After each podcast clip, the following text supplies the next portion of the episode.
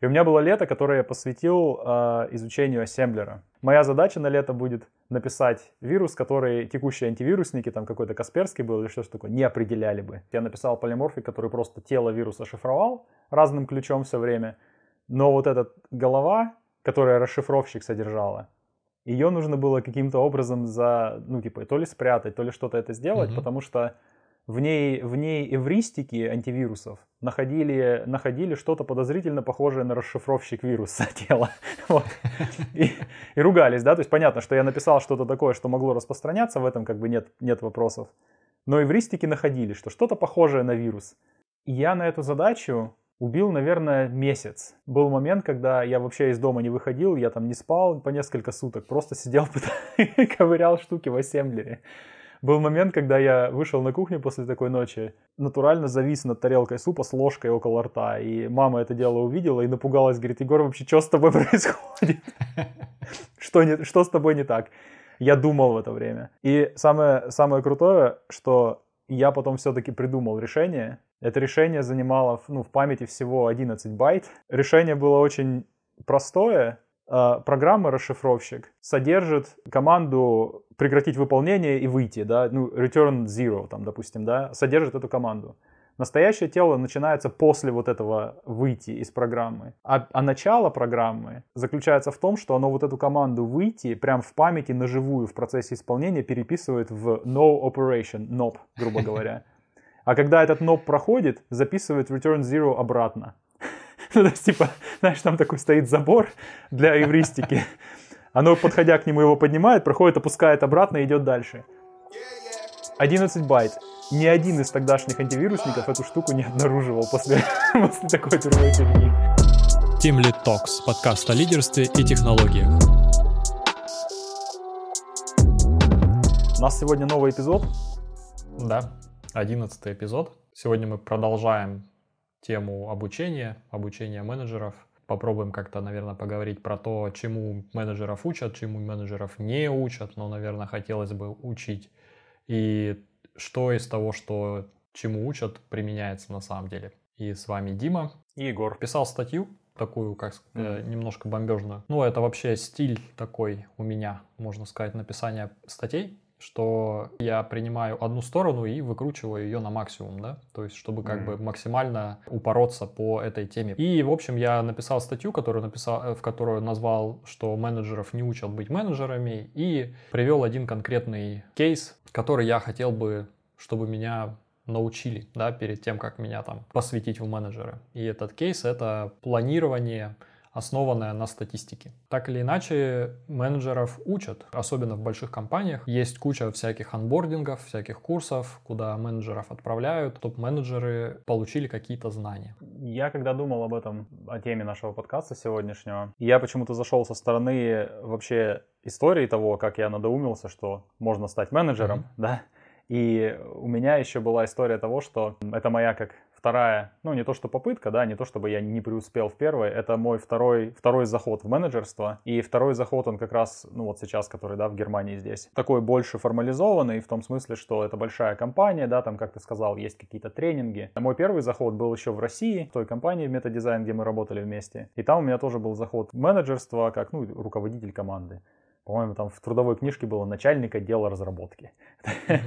И там была ситуация просто, наверное, классическая, знаешь, как говорят, когда программиста повышают до, до тимлида, да, то получается, что компания теряет хорошего специалиста и приобретает плохого, типа, начинающего специалиста, да.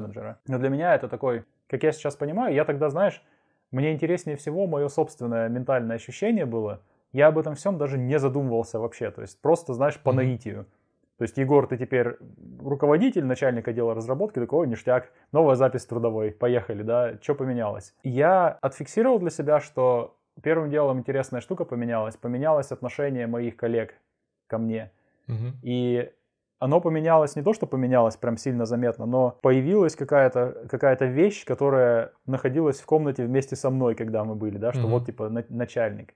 И это как раз вот этот градиент ну, власти, да, который вот в книжке Leadership as Language, о, о котором рассказывается, что он действительно появляется, ничего с этим не сделать, хотя, ну, то есть я, собственно, до сих пор дружу с людьми из той команды, неважно, вообще неважно, он появился. Я это просто прочувствовал на себе, но я не задумался вообще, что это значит. Такой, ну, появилось и появилось. Там никакого обучения, естественно, не было, да, то есть как, как ты стал менеджером? Да я даже и менеджером толком не стал, мне просто присвоили должность. Меня было несколько раз, мне было необходимо уволить сотрудников. Была такая штука, о которой мы, в общем-то, даже и с, с руководством компании, да, с, со владельцами обсуждали, мы с ними это обсуждали, что да, наверное, пора вот расставаться с человеком. Как это делать? О чем вообще говорить? С командой, не с командой? Ни у кого вообще понятия не было. Дискомфортная ситуация. Это единственное, что я оттуда вынес. Найм новых сотрудников тоже была такой вещью, где я просто действовал как-то, не знаю, по наитию, что ли. Мне там интересно мое собственное внутреннее состояние, где я просто не осознавал, что происходит. Да? То есть я, у меня были некоторые подсказки о том, что вот эта история руководства ну, людьми, командой, это, это некое умение, в котором тоже есть свои скиллы, которые можно изучать, mm-hmm. да, потому что это все вот на это показывало, да, вот это странное ощущение какого-то, ну, иерархии, как я сейчас понимаю, которая появляется само по себе. Э, дискомфорт при увольнении людей, мое непонимание, что делать с наймом людей вообще, о чем, о чем говорить, как думать, да, ну, то есть я сейчас понимаю, что вот эта история про был хороший программист, а теперь его нет и сделали плохого менеджера – она была правильной. Я не был хорошим менеджером там. Единственное, за счет чего все в команде продолжало работать и, может быть, еще лучше работало, оно заключалось в том, что у меня действительно был авторитет просто за счет моих, за счет того, что я действительно был долго в компании, я мог что-то делать как именно как разработчик, да, то есть я был старшим разработчиком в смысле того, что действительно я решал большие задачи, я как бы объединял, объединялся с другими людьми, вот эти вещи работали просто за счет, за счет какого-то, не знаю, наработанного авторитета как компетентного коллеги.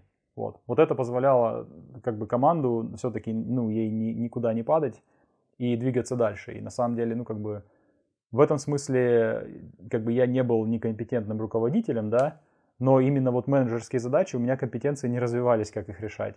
Да, то есть найм сотрудников, возможно, мог бы работать лучше, если бы я этим занялся. Увольнение тоже интересный был вопрос. И это было, был мой первый контакт, собственно, с менеджментом. И для меня он такой, знаешь, просто бессознательный. Он прошел как нечто такое, просто опыт, как я не знаю, ты идешь по траве, она тебя бьет по ногам, ты такой, хм, ощущение, идешь дальше. Наверное, ну то есть я для себя, когда задумался, да, это как нулевой такой уровень обучения менеджера, нет никакого обучения. И в этих ситуациях я могу видеть, как множество вещей может пойти не так, да, потому что на позиции человека, который был хорошим программистом, который теперь должен стать менеджером, может оказаться человек, которого вот это ощущение власти над людьми сподвигнет ее использовать. Таким образом ситуацию превратить в некую такую деспотию. Урок, который можно вынести вот из этой ситуации, если кто-то это слушает, кто оказался в, такой, в таком положении, что да, все еще пишу код, но вот промо, запромоутили или начальником, что делать непонятно. Читать книги, читать книги, потому что, ну, того же самого Джока Виллинга, я думаю. Потому что вот эти все истории, что делать с людьми, когда, как увольнять, как нанимать, куда и как, это действительно навыки, у которых есть теория и которые нужно практиковать и прорабатывать. В них есть смысл, то есть это не так, что менеджер mm-hmm. просто произносит какие-то слова, да, там и, это не имеет никакого значения. Нет, в этом есть значение, в этом есть польза или вред. Вот. Это такой нулевой уровень. Вот у меня он был такой, как ты вообще попал в менеджмент? Как ты решил это делать? С чего? Да, я немножко хочу откатить. И у тебя, у меня высшее образование связано с программированием, да, там у тебя да. получше, у меня там как похуже, но тем не менее. То есть я хочу сказать к тому, что даже если э, апеллировать к высшему образованию как допустим, к необходимой какой-то вещи в профессии, то получается, что э, образование программистов есть, а образование инжиниринг-менеджеров, ну, его нет. Вот. Ну, допустим, сейчас оно может уже быть в каких-то там определенных университетах, скажем так, но mm. так или иначе, если вы идете на программиста, то вас будут учить алгоритмам, структурам данных, э, языкам программирования и прочим штукам программистским, да, там базам данных. Но вас не будут учить, по большому счету, как мотивировать людей, как э, правильно собрать спринт, как увольнять людей, да, как, как э, собеседовать людей, этого вас ничему не будут учить. То есть университетского образования у вас как бы какого-то такого фундаментального не будет. Понятное дело, что очень многие вещи, даже которые ты говоришь, так или иначе ты можешь или мог бы подни, ну, подчерпнуть из опыта программиста, да, например, как нанимать людей, ну, возможно, ты когда был программистом, а не менеджером, ты, в принципе, участвовал в собеседованиях, возможно, там составлял даже какие-то задачки, и, возможно, mm. даже рекомендовал людей своим начальникам, да, вот что вот этого человека можно нанять, этого человека лучше не нанимать. Но понятное дело, что на уровне менеджера это уходит уже на какой-то на следующий уровень, да, то есть ты, по идее, должен научиться уже определять, что нужен новый человек, например, а ты должен составить вакансию, да, и составить ее хорошо, вот, и ты должен, по большому счету, если нет еще и отдельного какого-нибудь HR а, в компании, то ты должен там сам эту воронку составить этих людей, да, и сам как-то писать им, сам, сам как, какие-то холодные mm. контакты делать. То есть у тебя получается вроде бы как какой-то опыт есть, но опыт он такой без какой-то власти, да, как ты ну, э, сказал. То есть э, понятное дело, что власть слово такое очень подсоленное, но по большому счету, мне кажется, его тут тоже можно применять. И получается, что у тебя какой-то такой фрагментированный опыт, в котором ты по большому счету выступал в роли участника, а не в роли организатора. И этот опыт, он не может дать тебе полностью всего понимания того, что надо на самом деле делать и какая там работа за закрытыми дверьми, э, до того, как на тебя этот опыт вывалят. Да, это я хочу просто сказать к тому, что просто вырасти из программиста в менеджеры и тут же стать хорошим менеджером, потому что ты все это прожил на своей шкуре, не получится. И так как мы говорили в предыдущем выпуске в том числе, как-то непонятно, да, там, чем занимается менеджер. Конкретно, как ты можешь чему-то научиться, если ты даже не понимаешь вообще, чем занимается менеджер, да, чем занимается твой начальник а, когда он не присутствует с тобой в, как, в одной комнате, да, или на одном звонке. То есть, получается, как бы формального образования нет, оно отсутствует, э, а образование через опыт или через наблюдение работы за своим тем лидом, оно такое фрагментированное. И э, я думаю, ты правильно сказал, э, когда ты в этом участвуешь как участник, ты подходишь к этому совсем с другой стороны и, возможно, не замечаешь каких-то вещей, которые ну, надо было замечать.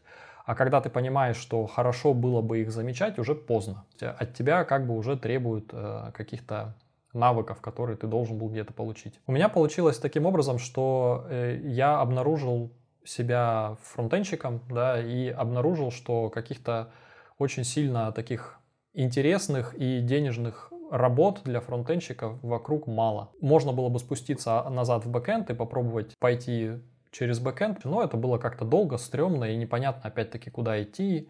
И все равно был риск зайти в какой-то такой, там, не тот язык или еще что-то.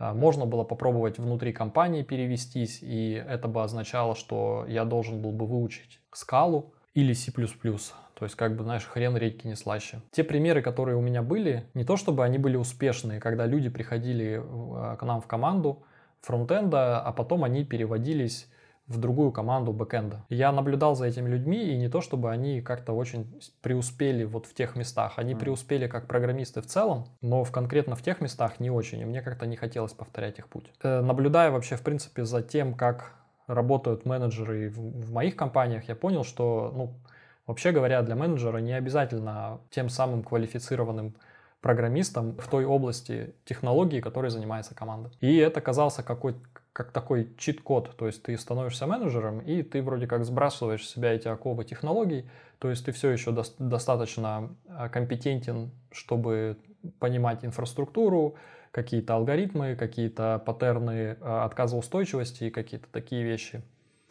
качество кода, да, э, но при этом тебе становится совершенно все равно, на каком языке пишет твоя команда. Единственное, mm-hmm. что тебе может быть не все равно уже с точки зрения менеджера. То есть, например, с точки зрения менеджера, команда, которая пишет на языке Scala, например, да, это вполне такой себе риск. То есть э, найти mm-hmm. хорошего программиста на скале может быть довольно сложно. То есть с этой точки зрения ты как менеджер уже тебя начинают интересовать технологии с точки зрения того, насколько это риск вообще. А, насколько эта технология распространена, насколько на нее легко научить людей, найти на рынке, либо просто насколько она там быстро работает, например. А конкретно для этого тебе писать на скале на уровне сеньора не нужно. Ну и вот, собственно, у меня был заход-то через это, то есть так я сформировал mm. идею, так как я уже был в должности тех лида, э, меня уже поступал фидбэк, что мне нужно там скорректировать коммуникацию, да, то есть как я доношу свои а, мысли для людей, то есть мы об этом говорили вот в десятом выпуске в частности, и я начал читать какие-то такие книги, и, собственно, начал разговаривать со своим тогдашним тимлидом, что я, в принципе, хотел бы идти в этом направлении, если а, будет какая-то возможность, я бы хотел, чтобы меня рассмотрели. Об этом же самом я говорил со своим директором, то есть это был через один да, звонок. Mm-hmm. Кон- конкретно в тот момент у меня был Patreon, и на этом Патреоне был уровень звонок, типа ментор. И на этом уровне были, в основном были, я скажу, не по программированию менторство было, а в основном было как раз такой карьерный коучинг и какие-то другие такие вещи. Mm-hmm. И я эту штуку продал как опыт директору. Я рассказал об этом, и, и он удивился, он такой, о, я, говорит, не знал, что ты этим занимаешься. Возможно, человек подумал, что если мне люди готовы платить за мое время с точки зрения какого-то карьерного коучинга или менторинга, то, mm-hmm. может быть, я чего-то в этом стою. Как оно всегда происходит, все произошло внезапно, да, была реструктуризация компании, и э, нашего менеджера, моего менеджера забирают куда-то на команду, которая в тот момент была дисфункциональной, ее надо было чинить, а получается на нашу команду э, берут двоих людей, меня и, и э, одного моего коллегу, нас как-то поднимают и говорят, что вот Дима берет на себя как бы архитектурный мини-команду, да, архитектурную mm-hmm. из двух человек. Димин коллега, он мы его пока не повышаем, он будет заниматься процессами, но людей ему пока, в общем, не дадим. Как бы, но, но он тоже типа менеджер. Вот так вот я стал менеджером. То есть я сам этого хотел, э, у меня была какая-то своя мотивация, я, в принципе, к этому готовился и готовил вокруг себя людей, что я хочу туда пойти. Интересно, потому что у меня процесс получался, получился несколько иной, но в тот момент, когда я переезжал в Германию, да, мы с тобой записывали интервью, в 15-м, да, получается, это было году. У меня тогда уже было понимание, что э, управление командами, да, то есть, ну, руководство, да, это тоже часть процесса разработки софта. То есть, если мы говорим о том, что как пишется софт, ну, довольно большая часть это организация процесса, да, это руководство людьми, выстраивание всяких разных вещей. Я это как-то так тогда себе видел, то есть в целом на, на долгий срок задел у меня был. Мне было интересно посмотреть, как это делают в больших компаниях. В больших компаниях я до этого не работал, как софт пишут и как, собственно, этим делом руководят ну, на будущее. Я в самом начале это как-то понял, ну, не помнил даже, не понял, а помнил. Но когда я туда попал, я погрузился в пучину ну, технологий, и которые меня, в общем-то, радовали всегда, да, там были миграции, были высоконагруженные системы, то есть, ну, про идею менеджмента я забыл на какое-то время, ну, то есть задвинул mm-hmm. ее. Однако в процессе вот этой работы как архитектор, да, то есть я пришел туда в команду архитекторов центральную, и команда архитекторов занималась тем, что создавала и поддерживала такие центральные платформы для, для всех остальных разработчиков в команде, да, то есть это клиентами были внутренние разраб, ну, разработчики компании, внутренние клиенты были. Я все больше и больше стал понимать там, что в разработке проблемы не в технологиях, да, то есть проблемы не в языках программирования, не в, не в фреймворках, не в React, не в еще чем-то и не в скале, да, проблема как тогда мне казалось, окей, проблемы в людях. Разработка, она про людей. И что делать с людьми, mm-hmm. это прям отдельный какой-то пласт всего. И мне это становилось очень сильно видно, потому что как архитектор я участвовал в куче проектов с разными другими людьми, да, то есть мы приходили в команды, с ними плотно работали, там я мог полгода прям даже сидеть с другой командой, но все равно я насмотрелся очень много того, как процессы, связанные с людьми, как мне тогда казалось, ну, в основном, типа, люди, как вот это все попадает в какие-то дисфункциональные совершенно состояния. Дисфункциональные mm-hmm. состояния, например, уровня, у нас, я помню, в одной из миграций был такой момент, что мы зависели от другой команды, которая должна была как финальным шагом поменять ну, URL, адрес, адрес э, нашей части сайта, вот моей команды, с которой я работал тогда, да, то есть был старый, нужно было поменять на новый. И старые и новые работали, уже было все на продакшене, нужно было просто поменять. Это была типа финальная галочка, окей, старая выключена. Был pull request на изменение, там была просто изменена строчка вот этого адреса, одно слово поменено на другое, весь pull request. Мы ждали его 27 дней, чтобы другая команда его прогнала его через весь их, у них был большой прямо такой процесс, да, там был QA, smoke testing отдельно, еще что-то, и куча правил, куда можно, куда нельзя, сколько человек должны на все посмотреть, вот этот один URL мы ждали 27 дней. Мы потом просто над, над рабочим столом, над, над центральным повесили даже такой, типа, счетчик, который каждый день обновляли. Э, смешным это было, перестало быть где-то на 15. То есть до 15 мы еще смеялись каждый день, после 15 уже было не смешно. Но в то же время были и примеры, где, казалось бы, большие задачи, да, которые я видел, что в предыдущих случаях они решались очень долго и болезненно из-за взаимодействий каких-то. Я видел примеры, где они решались просто в лед, такие задачи командами некоторыми, да, и мне было очень интересно понять, что же там происходит. И тогда у меня был ответ, ну, дело в людях, да, что, что, это, для, что это означало, мне было не очень понятно, но я начал эту историю исследовать, и тогда почему-то мне не пришла в голову идея читать книжки, не знаю почему. Но я записался на внутренние тренинги в компании, и, наверное, полезный был тренинг, он назывался ну, «Латеральное лидерство». Латеральное mm-hmm. в том смысле, что у тебя формально нет никакой должности, да, то есть вот этой иерархии нет, ты коллега, и, и часто даже коллега может быть даже из другой команды, да, то есть в моем случае это был прям мой пример. Но ты приходишь в ситуацию, и тебе нужно каким-то образом на эту ситуацию влиять. Потому что у тебя либо есть идея, либо понимание, либо цель, которую перед тобой поставлена, да, и ты, у тебя нет иерархии, ты должен влиять латерально, то есть типа на соседей. И я помню этот тренинг, он был всего на один день. Я его помню до сих пор, это уже хорошо, потому что некоторые другие тренинги я даже не запомнил, что в них было. Mm-hmm. Вот.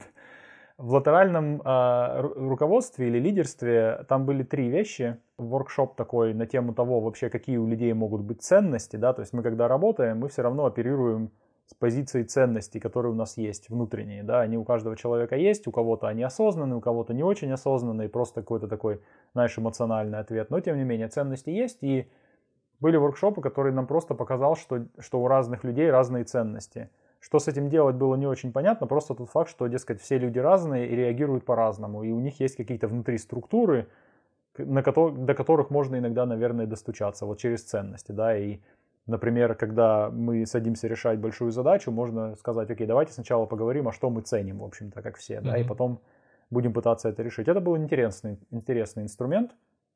Я его потом э, видел в использовании, ну и сам, собственно, э, был подключен в эту историю, где у нас был большой проект и были конфликты между участниками, и мы их разрешили тем, что мы сели и написали ценности для, для проекта. Не для каждого человека, да, вообще, что мы ценим в проекте, mm-hmm. что у нас важнее чего. Вторая часть, про которую говорили вот на этом тренинге, была, э, по-моему, вот эта классическая non-violent communication, да, то есть ненасильственная коммуникация. Язык, язык жизни он называется, книга переведена как это. Mm. Ну, там, там идея в том, что э, есть способы, есть техники, как свою коммуникацию с другими людьми сделать для них э, минимально травмирующей, ну, грубо говоря, да, и за счет этого, за счет этого, собственно, в коммуникации преуспеть, вот. И оттуда я тогда не запомнил практически ничего, кроме названия, но там была еще практика обратной связи. То есть как uh-huh. высказывать обратную связь и как, как эту обратную связь, собственно, принимать. Да, то есть давать, как давать и, и принимать обратную связь.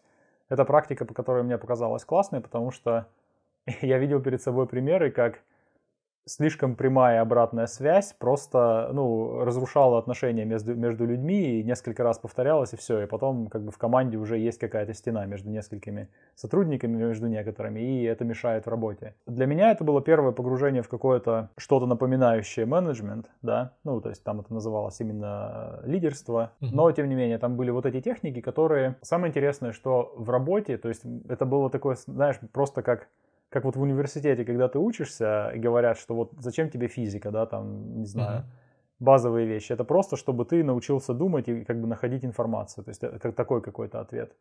Вот у меня до тех пор, пока я не стал менеджером, да, ну формально именно, у меня вот эти вот знания про латеральное лидерство, они были скорее в каком-то таком скрытом состоянии. То есть я, опять же, не помню, чтобы я сознательно говорил, о, сейчас я буду давать обратную связь, надо ко мне вспомнить, а вообще что там должно быть. То есть я до какой-то степени это усвоил, что ну, базовая идея, да, сделать это так, чтобы человеку не было больно это слишком это слышать. Да? То есть быть немножко помягче. Вот то, что я для себя усвоил из этого тренинга. Я не могу сказать, что после этого моя работа сильно поменялась, ну, качество того, mm-hmm. что я делал. То есть до какой-то степени, наверное, это помогло вот в плане обратной связи, что вообще есть смысл ее давать, наверное, сам вот этот концепт, да, что есть смысл давать обратную связь, потому что до этого, наверное, это мне было не очевидно. Ну, обратная связь и обратная связь, да, то есть я до этого никогда не работал в больших компаниях, таких, где действительно, ну, как бы я понимаю, что на обратной связи очень много чего может держаться или, наоборот, отсутствовать из-за того, что обратной связи нет. В какой-то момент стали, я, я слушал подкасты просто на, на, на темы, не касающиеся работы, и наткнулся на подкасты вот этого Джока Виллинга, про которого я каждый раз рассказываю при любом удобном случае. Начал слушать сначала его подкасты, выяснил, что он написал несколько книг про лидерство. Через него тоже нашел на какие-то другие книги, потому что он на своих подкастах тоже обсуждает книги, и часть из них, опять же, тоже про, про лидерство. Потому что первая книга, о которой он говорит, экстремальная, ну, ответственность, наверное, да, ее так mm-hmm. на русский можно перевести, extreme ownership. Это, это понятие, там основной посыл книги, он довольно простой, он заключается в том, что если у тебя есть какая-то проблема, то одним из подходов вообще к проблемным ситуациям может быть в том, что ты говоришь, в этой проблеме виноват я. И из этого следует такие, что mm-hmm. я могу сделать, чтобы ее решить. Вот это экстремальная ответственность, да, даже если ты видишь, что у тебя твой начальник что-то не то делает, все равно виноват ты, что ты можешь с этим сделать, да, то есть я не в смысле виноват, в смысле вины, а в смысле я ответственен за то, чтобы это перестало происходить. Что я могу сделать, вот. Мне эти идеи понравились, и я решил почитать другие книги его же. В других книгах он уже рассуждал о конкретных принципах, руководства. И для меня было очень интересным, что вооруженный вот этим новым знанием, да, книга вот эти дихотомии лидерства, где он рас, раскладывал по полочкам вообще, что значит руководить, да, людьми, что это значит, какие там есть проблемы, какие типичные, какая типичная динамика вообще вот этого всего мастерства, скажем так, да, что там происходит, какой контент. Я начал видеть, что в, в руководстве у нас в компании, да, там я мог на, начал идентифицировать случаи, о, вот здесь вот этого не хватает, а вот тут такая mm-hmm. проблема, да, на которую в книжке есть ответы, а вот тут вот это не выстроено. То есть э, у меня в голове уже начали выстраиваться какие-то другие, знаешь, другая система знаний, наверное.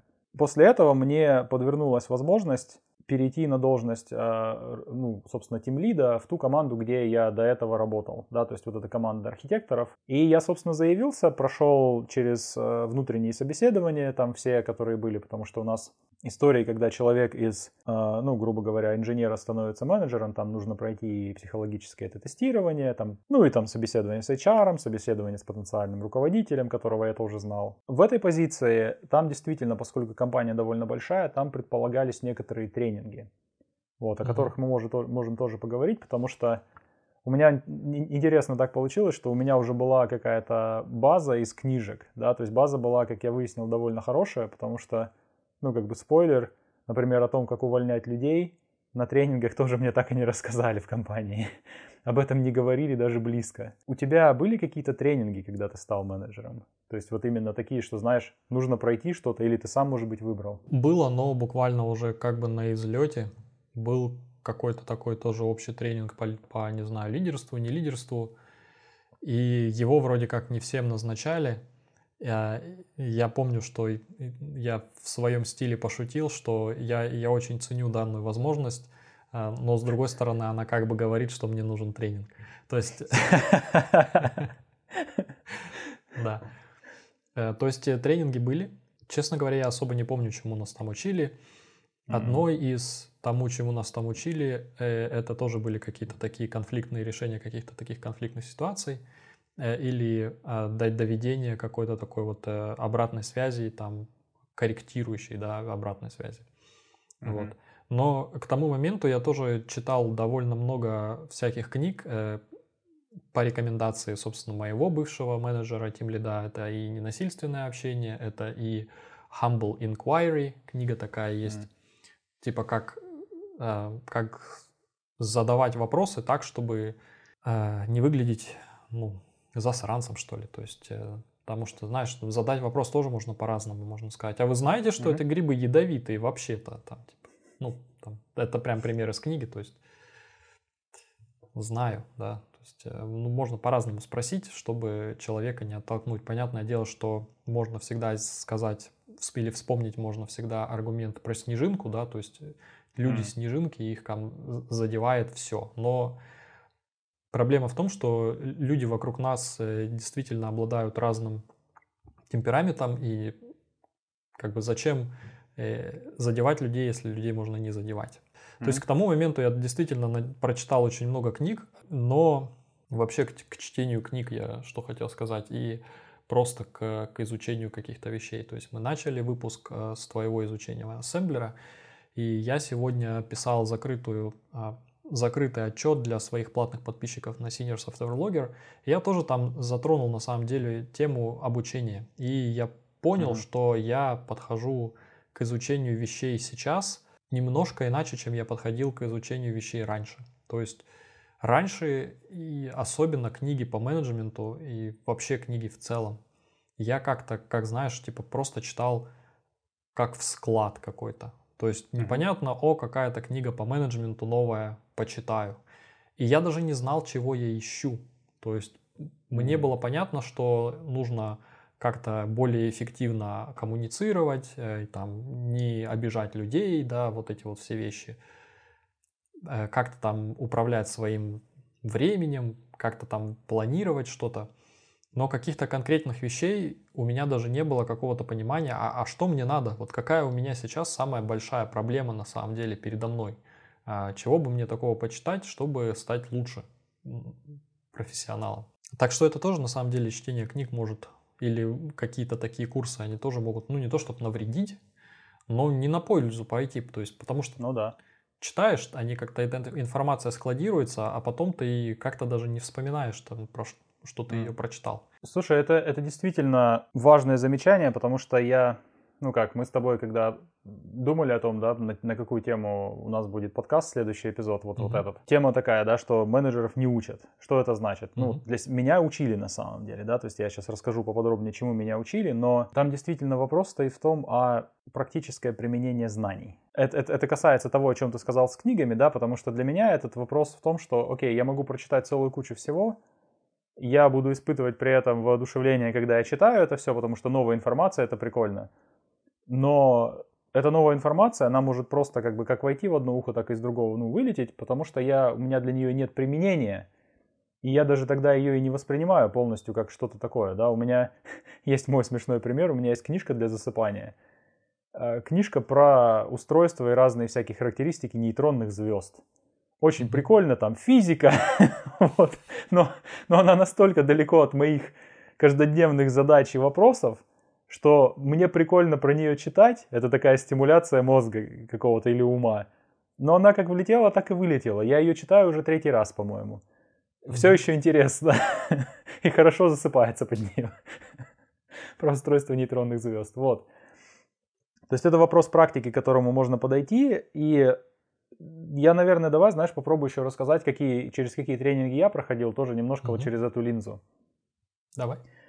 Получается, что когда я прошел все собеседования на, на тимлида, была назначена дата, когда я, собственно, вот ухожу с одной позиции, да, это был перевод внутри компании, перевод с одной позиции на другую, и дата уже была назначена, а, Одни, одной из частей вот этого всего процесса было, было прохождение тренинга, он назывался «Из коллеги в руководителя».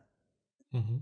Вот, то есть там расчет был на то, он больше был рассчитан на людей, наверное, которые переходят вот и, собственно, вырастают из, изнутри команды и становятся руководителем той же самой команды. Это ситуация, которая действительно тоже в книгах Джока, в книге Джока Виллинга разбирается, понятное дело, потому что это типичная, наверное, mm-hmm. ситуация. И я так понимаю, что в компании тоже хотели э, иметь какую-то такую стартовый предохранитель или какую-то некую подушку безопасности для людей, которые попадают в эту ситуацию, потому что стать руководителем из коллеги на самом деле, ну, такая не самая простая задача, да, потому что вот это вот изменение, изменение отношений, его может сложно отследить, даже если ты об этом не знаешь, да, если тебе не сказали о том, что когда ты становишься руководителем, отношения людей меняются, и тебе сложно, может быть, поддерживать дружеские отношения, или, может быть, даже в некоторых ситуациях поддерживать дружеские отношения, как раньше, будет во вред и тебе, и команде, да, вот этот, если ты об этом, об этом не доходишь до этого самостоятельно, то это очень хорошая информация, полезная. Вот, и на этом тренинге конкретно я очень мало вспомнил, я на самом деле поднял документацию, ну, там у меня в почте, в рабочей, понятное mm-hmm. дело, есть все эти pdf какие-то, приглашения. Я практически ничего не запомнил оттуда, потому что не то чтобы, знаешь, показаться каким-то слишком, не знаю, самоуверенным чуваком, Но в книгах Джока Виллинга было рассказано еще лучше. То есть я, я для себя, знаешь, я помнил, что я проходил через тренинг, думаю, ага, сейчас мы вот об этом будем говорить. То есть я смотрю на, ну, собственно, на расписание дня, и понятно. Там единственное, что было интересно, это у компании, ну, в которой я, собственно, работаю до сих пор, у нее есть некий э, кодекс лидерства, он называется, mm-hmm. да. И этот кодекс лидерства, он частично опубликован публично, ну, в какой-то статье нашего, нашего генерального директора сейчас, поэтому я об этом могу немножко рассказать, ну, в смысле, что это я не, не, выношу внутреннюю кухню наружу, она уже публичная. Он, кодекс лидерства, он состоит из трех, ну, типа, столпов. Нужно один столб это давать людям энергию, второе давать им направление, и третье это работать над тем, чтобы достигать цели вместе с, вместе с э, коллегами. Да, то есть по-английски это energize, guide и achieve. Вот, mm-hmm. три, три такие культурных столпа, и на этом тренинге мы разговаривали на тему того вообще, что это все значит, да, как, как, в каких отношениях эти три концепции находятся друг с другом и каким образом, ну, что это значит на практике. Мне понравились сами, сами рассуждения на тему того, в каких э, отношениях концепции находятся друг с другом, но, но что конкретно с этим всем делать, мне понятнее не стало, если честно.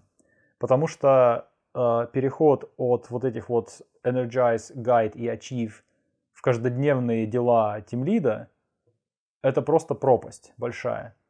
Единственное, единственное место, где эта пропасть немножко пытается, ну, как бы пытаются ее перебросить через нее мост, это тот факт, что в моих ежегодных оценках, ну, производительности, да, вот эти Energize, Guide и Achieve, это отдельные пункты, по которым меня пытаются оценить, насколько я, не знаю, mm-hmm вызываю в людях энтузиазм, да, насколько я их веду куда-то и чего мы достигаем, насколько хорошо, да, то есть вот в оценках это действительно присутствует. Но как это транслировать в каждодневные дела, в каждодневную жизнь какую-то, это очень сложно, кроме как вот эти вот штуки повесить перед собой и думать, что я, окей, я должен вызывать в людях энтузиазм. Ну, хорошо.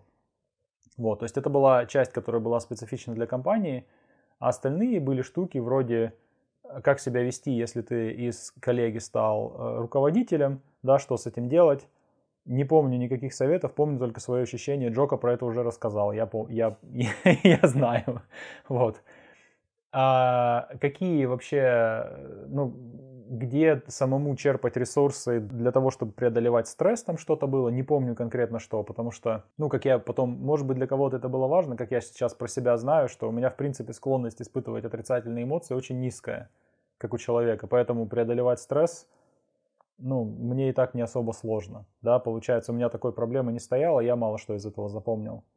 И последней частью было это написание своей приветственной речи для новой команды. вот.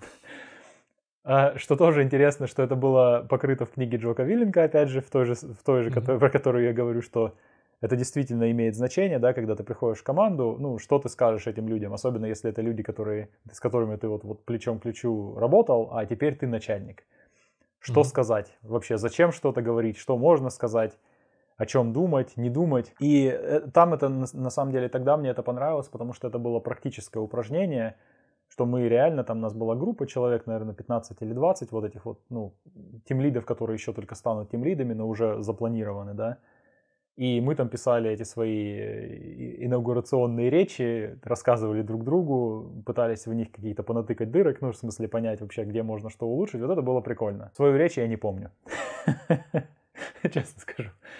Вот, после этого, после э, вот этого тренинга из коллегии в руководителя, больше ничего не происходило. И я сейчас понимаю, что, ну, как бы происходить-то, наверное, мало что и могло, да, потому что я все еще работал как, ну, вот, архитектор решений в этой старой своей команде. И ждал, собственно, даты, когда я приду и, собственно, стану тем лидом, да. А, когда я, собственно, перешел на должность тем лида, передо мной тоже мне автоматически назначили еще один тренинг. Он назывался Leadership Program. Эта программа, она на самом деле была, то есть она была в процессе, мне было прикольно просто из-за того, что можно было пообщаться с кучей других тим-лидов, которые вот только стали тим-лидами. Mm-hmm. И там уже был контакт с людьми, которые просто пришли на должность тим-лида. То есть если предыдущее было из коллеги в руководителя, там были люди изнутри компании, ну, это только вот для людей, которые из, изнутри компании переходили на должность руководителя, то в программе просто для руководителей там были люди, которые уже, у которых уже был большой опыт руководства, да, которые просто были свеженанятые, грубо говоря, да, то есть mm-hmm. это был такой такая программа культурного форматирования, ну, как будто бы всех тимлидов под, одну, под один примерно шаблон. И в каком-то смысле она была немного повторением предыдущей программы, потому что мы опять же смотрели на эти три столпа лидерства, да, этот кодекс, ну, Energize, Guide и Achieve, что они означают, что мы, какие мы можем из этого смыслы вытащить. Опять же, минимум практического применения, к сожалению, был, да, то есть мы что-то там понапридумывали, но как-то применить каждодневным ситуациям, когда там, не знаю, а, люди не очень довольны, например, что у нас слишком мало стендапов, либо слишком много стендапов. Что, ну, то есть типичная ситуация. Каждый тимлид с этим сталкивается, что нужно что-то сделать, ну, какую-то... Кто-то из команды, например, говорит, что стендапов много, а кто-то из команды говорит, что стендапов мало. Что делать, mm-hmm. да? Как к этому применяется Energize Guide и Achieve? Не разбиралась совершенно. Ну, то есть, э, как бы практических, вот именно практических задач, которые у нас передо мной потом стояли, применения было очень мало. Но было, было много вот такого с другими тимлидами, поговорить на интересные темы и попытаться что-то такое смоделировать немножко, что оторвано от реальности. А, дальше мы еще раз повторяли про э, инаугурационную речь по какой-то причине. Да? Для меня этот тренинг, он уже был после того, как я пришел в команду, поэтому моя речь уже была произнесена, но тем не менее. И следующие части тренинга были посвящены э, обратной связи, конфликтам и работе с ну, переменами, да, с изменениями. То есть что делать, когда что-то в компании там поменялось, либо в нашем проекте очень сильно, и ну, у людей вот эта стандартная эта кривая изменений, когда сначала ну, там какие-то слухи, да, потом реакция отвержения, потом постепенное принятие, ну и выход обратно на, на нормальную производительность. То есть вот эта вот штука стандартная. Мы на это дело смотрели, мы смотрели опять же на обратную связь, как ее давать, получать. В принципе, те же самые техники, как еще и в тренинге про вот это латеральное лидерство в самом начале. Очень похожие вещи. Мы смотрели немного вообще, что делать с конфликтами. С конфликтами это было затронуто тоже только совсем вскользь. Из этого я помню, только там была так, так называемая лестница эскалации, да, что, дескать, угу. ну, конфликт, он может начинаться с совершенно простого там несогласия и потом имеет тенденцию разгоняться, типа в такой самоподдерживающий процесс, который доходит там, не знаю, до физического насилия и, или там угроз, не знаю, убийством или еще чем-то таким, да, вот, вот эта штука. Что с ней делать было тоже совершенно непонятно. Ну, то есть тот факт, что вещи имеют тенденцию развиваться таким образом, это, в принципе, ценная информация, наверное, да, но практическое ее применение было весьма, ну, слабо освещено, да, кроме того, что э, я, наверное, сейчас, вот прямо сейчас вспоминаю, что, по-моему, было две вещи сказаны, что можно попробовать понять вот на этой лестнице эскалации, где сейчас конфликт находится – и инструменты, которые нужно применять для того, чтобы этот конфликт ну, сбивать с этой, с этой истории, они разные для разных ступеней. Да? И если, особенно если ты видишь, что один человек все еще на ниже, ступени ниже, а второй уже, уже выше. То есть это такая более опасная ситуация. Но что конкретно там делать, я, увы, не помню. Uh-huh. И не помню, рассказывали ли нам это или нет. Вот. И, и это, собственно, было все ну, мне как бы понятное дело, что на тренинг ходить понравилось, да, там было классное общение с людьми, за тренинг компания заплатила дофига денег, потому что, ну, его, как обычно, проводят э, консультанты нанятые, да, то есть здесь, ну, в mm-hmm. Германии, по крайней мере, это прям стандартная, мне кажется, штука, нанятые консультанты, которые там приходят со своими графиками, маркерами цветными, воркшопами веселыми и всем остальным.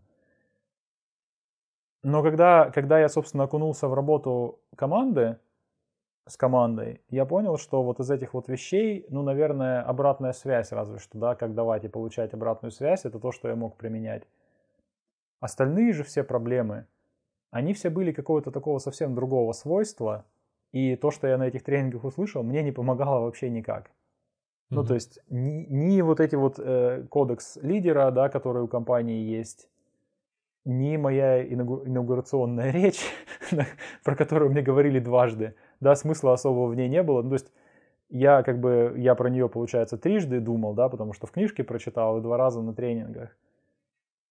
большого, большой разницы от того, насколько хорошо отточена была моя инаугурационная речь, я сейчас понимаю, что большой разницы не было. То есть даже если бы я с этой речью как-то э, сказал что-то совершенно непонятное или либо как-то людей настроил на непонятный лад, это все равно настолько начальное время, как бы, ну, когда у людей еще не выстроены отношения, да, и когда они просто, они даже не пытаются их еще строить, они просто еще и не притираются, они просто смотрят друг на друга, знаешь, такие типа посматривают и все. И то, что в этот момент один человек что-то сказал совершенно не к месту, это мало на что влияет, как мне кажется сейчас. То есть я вот сейчас уже, как бы, смотря на этот опыт, вижу, что фокус на инаугурационной речи, он немножко странный, потому что влияния не очень много. Вот.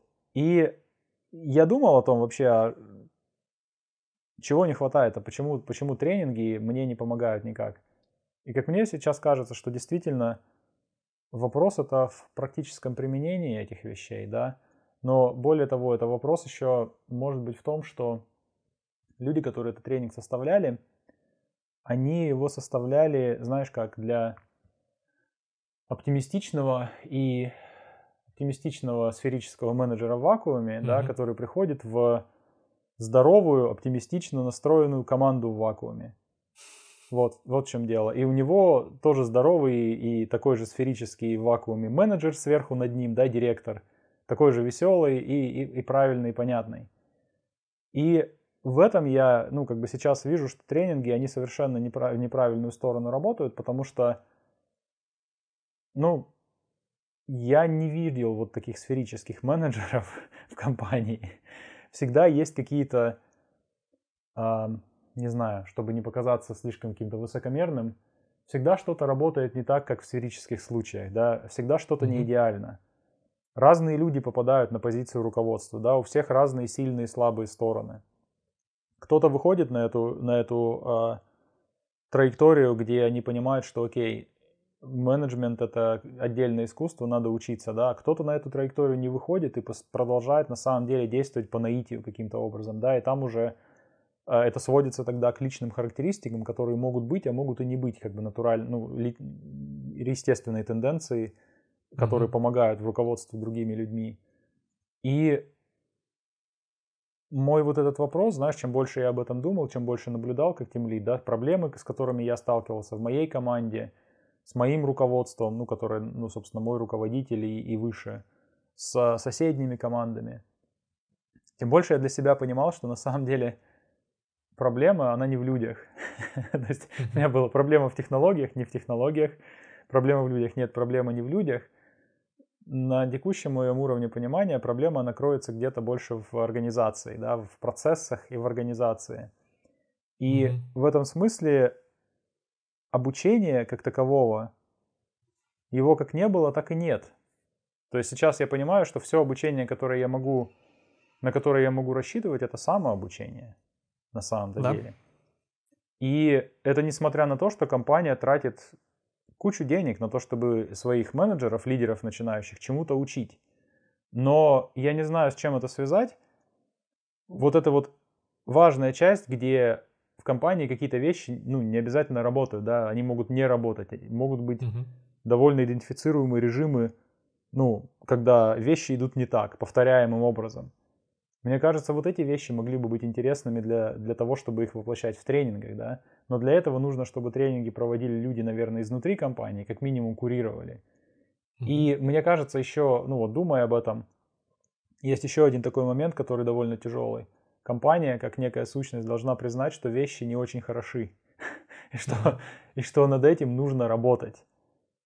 И мне кажется, вот, вот, вот, может быть, вот эта часть причины, почему вот эти тренинги у меня, по крайней мере, они такие оторванные от реальности. Они про счастливых э, сферических менеджеров в вакууме со счастливыми директорами и веселыми командами. И что, конечно, вопрос изменений, он стоит, да, вот это кривая принятия и непринятия изменений. Но сами изменения, они настолько какие-то тоже книжные, что там как бы оно и понятно, что оно движется по, кривой, да, сначала, да. ой, и всем интересно, потом все таки нет, мы это не принимаем, а потом все-таки принимаем. Да, а ситуация, когда, например, а, изменение это то, что у вас половину позиции убрали из команды, да, потом ушел директор, и, и вам добавили еще некоторых сервисов. Как насчет вот таких изменений? И что тебе делать, если ты тимлит? вот такие случаи не рассматриваются. Вот, а они иногда бывают на практике. И, ну, не знаю, вот, вот где-то, где-то здесь, не знаю, что, что, что ты думаешь по этому поводу? Как твои какие-то вещи к практическому применению и к вот этому тренингу, про который ты говоришь? Что ты из этого можешь? Как-то сопоставить. Друзья, привет, это Дима, и если вы дошли до этого места в подкасте, значит, наверное, он вам понравился. И я попрошу вас, пожалуйста, поддержать нас подкаст подпиской и лайком на той платформе, на которой вы этот подкаст слушаете либо смотрите. Напоминаю, что смотреть нас можно на YouTube и на любой другой платформе для подкастов. Также приглашаю вас в наш телеграм-канал, где мы публикуем все дополнительные материалы и ссылки, которые мы озвучиваем в наших подкастах. Спасибо вам большое. Смотри, я здесь хочу сделать небольшое отступление, потому что именно эту тему мы разбирали буквально на прошлом созвоне в нашем закрытом сообществе лидов. И э, там как раз-таки, да, была вопро- был вопрос, как правильно организовать эти такие тренинги, да, и в чем вообще сложность. И на самом деле mm-hmm. сложность, понятное дело, как ты сказал, то, что эти тренинги нельзя сделать какими-то очень привязанными к реальности, потому что, например, ну, инженера гораздо проще натренировать, да, то есть э, если инженер изучает какой-то новый фреймворк, прямо можно сделать тут же какое-то тестовое э, небольшое маленькое задание, человек, и даже если повезет, и вы внедряете эту технологию прямо завтра, например, то человек начнет ее применять прямо вот на работе, да, и э, как бы эта дуга навыка замкнется, ты все применил, усвоил, а у менеджера как бы не очень понятно, с чем придется работать дальше, на каком уровне, да. И поэтому непонятно как бы вообще, что, что давать и как это проверять, как это закреплять, как это использовать. И более того, э, менеджеров меньше, да, обычно. Mm. И получается, что собрать какие-то такие классы или когорты этих менеджеров, где они еще и все на одном уровне примерно, да, чтобы ну, эта когорта работала, очень тяжело. А если ты как бы еще и планируешь это все дело самостоятельно делать, то есть силами компании, то это еще и дорого. То есть это там чуть ли не целый методический отдел нужен, вот, который будет разрабатывать эти курсы, как-то их внедрять, какую-то обратную связь получать, как, ну, нормальный как бы курс, как продукт выпускать, да. То есть поэтому э, идут, наверное, по пути не то чтобы наименьшего сопротивления, а больше даже по пути, э, ну, хоть что-то сделать, знаешь. Поэтому mm-hmm. нанимают какую-то консалтинг, консалтеров каких-то, какую-то компанию, которая предоставляет тебе курс, который закрывает как, ну, какую-то базу. В компании Twilio, э, в частности, и тоже есть какой-то базовый курс менеджмента, по-моему, там 4 лекции – Э, получается два часа, час первый идет лекция, второй час идет какое-то практическое занятие. И таких, по-моему, четыре занятия. И это как-то растянуто так на сколько-то месяцев. То есть, получается, каждые две недели, по-моему, идет одна лекция. То есть, еще проблема не, не сильно отрывать от работы менеджера. Да? И это тоже была наемная компания. И, ну, в принципе, довольно, довольно интересно. Они, по крайней мере, попробовали отсутствие практики на, работе, на работе заменить вот игрой, да, то есть, чтобы ты хотя бы вот в игровой, э, этом, в игровой обстановке попробовал этот новый навык как-то зафиксировать. Но по большому счету все, как ты говоришь, да, то есть некоторые вещи дают, которые, в принципе, вроде как база, надо вроде как знать, и, наверное, ты это уже изучил самостоятельно, если э, ты пошел в менеджеры, но конкретно то, что у тебя сейчас происходит – вроде бы как а, это не дают. То есть понятное дело, что ты можешь свою специфическую ситуацию попробовать разбить на какие-то кирпичики, и эти кирпичики mm. как-то попробовать сопоставить с тем, что ты там изучил, mm-hmm. да, то есть, возможно, вот у тебя есть какая-то проблема, ну окей, я попробую там обратную связь своему начальнику составить таким образом, чтобы, а вдруг прокатит, да, вдруг человек поймет, и наконец-то мы решим эту проблему. Но здесь, опять-таки, я хотел бы сказать, что мне кажется, управление вот именно такими специфическими какими-то проблемами компании или конкретно твоей команды в данный момент, или обучение, да, как это все разруливать, оно идет именно через связь с твоим менеджером, да, то есть ты у своего там старшего товарища, так скажем, да, ты спрашиваешь какого-то опыта в надежде, что у этого человека опыта чуть больше, а, либо, может быть, человек сидит повыше, видит подальше, да, то есть ты как бы в гуще событий, этот человек чуть выше и может тебе дать с высоты а, какую-то обратную связь или какой-то совет дать. То есть получается, что очень много обучения идет именно через такой как бы ну, коучинг, что ли, или менторство с твоим непосредственным начальником. Но по факту, да, то есть по факту проблема-то в том, что ты их все назвал. Первая проблема – это компания должна понять, что у нее есть проблемы, надо решать, и компания сама должна идентифицировать, в чем проблема и какой конкретно тренинг сейчас нужен, да. То есть это примерно перекликается с тем, э, что я сказал, непонятно как бы куда копать бывает, непонятно вообще в чем, как, как себя, как какой-то сделать самоанализ, чтобы понять, что вот это вот у меня там слабая сторона, это у меня сильная сторона, и вот эту слабую сторону, она еще очень плохо резонирует с какой-то конкретной проблемой в компании, и неплохо бы вот под эту вот сторону ее как-то усилить или, знаешь, какую-то подпорочку туда поставить. Uh-huh. Вот, то есть это первый вопрос. Второй вопрос это то, что менеджеры все на разных уровнях, поэтому собрать какую-то группу однородную, чтобы им можно было какой-то стандартизированный материал преподать, это довольно сложно. Э, третья проблема, то, что, скорее всего, у них не будет возможности это применить тут же на практике. Четвертая проблема э, – это то, что этот материал будет, скорее всего, какой-то внешний, и он не очень будет хорошо пересекаться с ДНК компании. Да? Mm-hmm. Вот. Пятая проблема, если ты решил, что ты хочешь какой-то свой собственный курс сделать, то это прям большая работа. То есть нельзя просто взять какого-то человека – и сказать, ты теперь будешь делать курсы, да, то есть, ну, там, желательно и методист, чтобы был, и этот методист, чтобы какие-то, возможно, интервью провел, да, интер, провел интервью, собрал какие-то данные, а, как чему учить, из экспертов вытащил какие-то экспертные знания, из людей вытащил какие-то вот те самые проблемы, которые постоянно происходят в компании, да, ну, то есть это опять небольшое отступление, если вы уже обнаружили, что эти проблемы постоянно происходят в компании, наверное, их надо решать, а не учать, не учить людей их обходить. Ну, как бы да. Хотелось бы думать, что вот такой курс все-таки мыслей должен быть, направление. Да. Хорошо бы, по крайней мере. Вот. А в целом все, ну вот говорю, вот про Твилио курс я рассказал, что в принципе он был, ты знаешь, он был одним, наверное, из самых прикольных. Там прям вот за эти четыре лекции тебе э, какие-то дали там, как и время свое планировать, какие-то прямо интересные такие э, инструменты, которые прямо, ну, блин, можно попробовать реально. Там, например, mm. там, как это называется, а, три самых важных задачи на день, ты можешь прямо взять и попробовать их выписывать, там, или еще какие-то там делать, какие-то ретроспективы делать. А, и потом вот по обратной связи тоже, понятное дело, там рассказали, как это, как доводить эту обратную связь теоретически.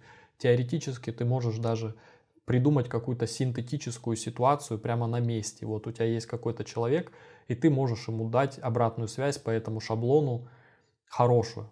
Ну уж не важно же ну, давать да, какую-то да, да. корректирующую обратную связь. Можно, не знаю, можно боссу своему попробовать обратную связь дать.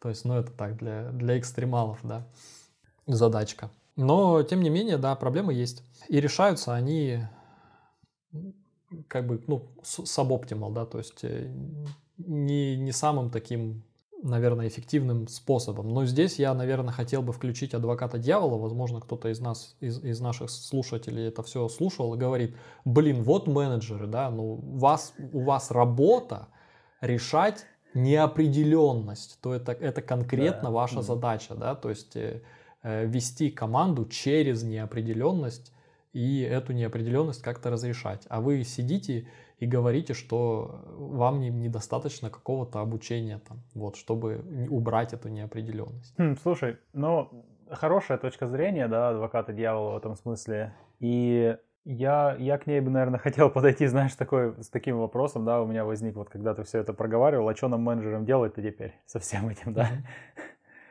И вопрос решения неопределенности здесь, я, наверное, от него сейчас отойду немного, потому что Мне кажется, здесь не только вот этот вопрос, да, то есть этот вопрос это, а вообще в чем цель-то существования менеджера? Зачем менеджер нужен команде?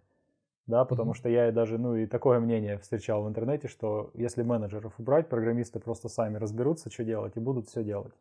Вот, да. все, что нужно. А менеджеры только сотрясают воздух и отравляют всем жизнь. На удивление, вот на этот вопрос, а зачем нужны менеджеры, на, тренинг, на тренингах даже близко к нему нигде не подходили, по крайней мере у меня, да. А в чем смысл-то? В чем смысл менеджера, в чем задачи основные, типичные задачи? Вот ты сейчас привел пример – про уменьшение неопределенности, да, то есть или скорее даже не уменьшение, а принятие решений и продвижение ну, какой-то цели да, в условиях неопределенности, как, как вообще глобальная цель существования менеджера. Это уже идет вот в эту сторону, что мне кажется, знаешь, как, не знаю, может быть, мы можем помочь людям этим подкастом, да, если кто-то, кто, кто думает о том, чтобы стать менеджером, задумывается, да, слушает наши, наши разговоры, мне кажется, есть некий набор вот таких вот важных вопросов, на которые нужно просто поискать ответы самостоятельно, чтобы понять вообще, что такое менеджмент и понять, куда можно учиться идти, идти и смотреть. Угу. Потому что, как ты сказал, действительно, получается, что для компаний очень энергозатратно было бы вот эти вот все, все важные вопросы пытаться даже собрать в кучу, потому что они часто привязаны к ситуации конкретной, да, и конкретным людям. И ответ, и, или даже не так, даже ответы на эти вопросы это могут быть теми же самыми, но ответы привязаны к ситуации. И поэтому толку в этих вот универсальных ответах на вопросы, на которые ответы нужны конкретные, толку, наверное, не будет, да, и поэтому действительно угу. в тренингах мы видим только совершенно общие вещи, которые говорят, что да, вот есть такая вещь, как теория кривой изме... принятия изменений. Окей, если я об этом вспомню, я посмотрю. Как давать обратную связь, похоже, действительно у всех, наверное, будет в тренингах, потому что это такая вещь да. уровня общечеловеческая, да, какая-то, как, как люди могут разговаривать с другими людьми, чтобы это не, скатывалось в мордобой, грубо говоря, да. Вот, ну, вот обратная связь, нормальная обратная связь. Поэтому, наверное, есть какие-то вот такие области, на которые, над которыми просто стоит задуматься самостоятельно и что-то поизучать. Потому что, и, возможно, где-то в, в конкретной компании, часть из них важнее, часть нет, но есть фундаментальные вопросы, как мне кажется. Да, и в инжиниринге, вот, ну, в разработке софта, собственно, эти области, они еще более, большую специфику имеют, да, потому что, например, на вопрос, ну, вообще, а что мы здесь жалуемся, если наша задача действительно бороться с неопределенностью, справедливый комментарий, действительно, наша задача, ну, не знаю, Зависит от того, кого спросить, да, то есть, опять же, возвращаясь к тому автору, о котором я обычно говорю, Джока Виленку, он приводит две, два ответа на этот вопрос, да, ну, в русском языке их два, это а, один из них как цель, другой как задача, и, угу. а, по-моему, он ставит как цель лидера это все-таки выполнение миссии команды, а задача лидера – это строить отношения с людьми вокруг него, с его собственной командой и с другими, другими менеджерами, и с боссом, и там с боссом босса, ну вот строить отношения. То есть две, два таких каких-то путеводных маяка в плане того, что вообще, а зачем ты нужен как менеджер, ты, дел, ты убеждаешься в том, что все-таки вы как команда, несмотря на что бы там ни было, вы выполняете свою миссию, да, то есть если вы занимаетесь тем, чтобы ваша база данных работала, база данных работает, что бы ни случилось, да, там пол команды уволилась, директор поменялся и считает, что база данных должна быть другая. База данных все равно работает mm-hmm. через все вот эти вещи. И это моя задача как менеджера, да, который руководит вот этой командой, отвечающей за базу данных. Но при этом у меня еще есть и собственные задачи, которые мне позволяют это, это все делать, да, и вот, вот Джока Виллин говорит, что это строить отношения с, с другими людьми. То есть это вот в направлении вообще, а чем, чем ты, собственно, занят. Это одна из областей. Вторая, мне кажется, область, которая на самом деле это мы нашли что-то, я нашел что-то, на что нет ответа в книжке Джока Виллинга. да. Ну, оно и понятно почему сейчас, я объясню сейчас. Это как раз для инжиниринг-менеджеров, ну вот в разработке софта есть специфические техники и, и технологии именно управления процессом, которые очень mm-hmm. распространены, это практически стандарты в нашей отрасли, да, Scrum, канбан, ну, даже классические этот, водопадные диаграммы. Это вещи, которые, с одной стороны, в компании обычно просто существуют, с другой стороны, ну, как бы, какое-то, знаешь, более теоретическое для начала изучение этого всего тоже не помешает, мне кажется, да, то есть это к тому, как организовывать работу. Вот, вот об этом mm-hmm. Джока Виллинг не говорит, понятное дело, потому что это зависит реально от области, да, как организовывать работу. Если, это, если мы говорим о конвейере на заводе по производству автомобилей, это одно. Если мы говорим о команде, которая занимается поддержкой базы данных, это все-таки другое. И третье, когда Кан- мы... Канбан с тобой не согласится, потому что но он вышел как раз-таки с конвейера по он производству вы... Он вышел оттуда, но он вышел оттуда, но там все-таки он был реализован по-другому. То есть там же прям физические объекты были, которые они перемещали, да? Э, да, ну вот я, я смотри, я тебя немножко mm. поймаю. А ты Давай. читал книгу про канбан или скрам? Я читал книгу про скрам, большую. Угу. Я и помню, по ней его пытался делал, строить. Делал да. э, доклад э, довольно давно, он даже есть на Ютубе. Да-да-да. К угу. сожалению, с ужасным качеством звука. Um, но я, я просто к тому, что э, это еще одна такая, не знаю, максима. То есть, с угу. одной стороны, менеджеров не учат, да, но мы уже вы, выяснили, что не надо учить менеджеров, да, то есть менеджер должен научиться сам решить э, там какую-то определенную, то есть у менеджера должна быть база, вот, mm. каких-то там решения конфликтов, э, планирования своего времени, делегирования, да, каких-то таких вещей, э, выстраивания отношений. Э, плюс менеджер должен э, уметь най- найти нужную информацию, чтобы или принять решение, взвесив все за и против в условиях неопределенности, да, mm-hmm. в условиях отсутствия или частичной информации. То есть менеджеров не учат, но с другой стороны вроде как не надо учить. А, такой плод-твист. А вторая штука, что э, очень много мы в нашей индустрии вообще принимаем как данность. Mm. В том числе, когда люди приходят, э, когда новые люди приходят в команду, я предполагаю, что они знают, что такое канбан или скрам. Я предполагаю, mm. что они знают, э, как там, допустим, делать estimate тикетов, как, как они вообще должны двигать, э, двигаться по, по доске и чего вообще от них ожидают. Нет то есть да, э, люди, даже если вышли с программистских специальностей, даже если они обучались в Европе, у них, возможно, были эти какие-то там agile методологии, потому что один из моих бывших коллег в Twilio, он как раз-таки преподавал agile методологии в университете. Mm. Даже Но так? они могут быть не у всех, не на каждом курсе. Mm-hmm. А если человек пришел, допустим, был самоучка, либо уже давно, допустим, э, в индустрии, в общем, штука в том, что не стоит какие-то такие даже базовые вещи предполагать, что люди их знают. Да, Сто... И точно так, же, точно так же с менеджерами. Да? То есть не стоит предполагать, что люди знают, как давать обратную связь. Поэтому вот эти все, с одной стороны, как бы бесполезные базовые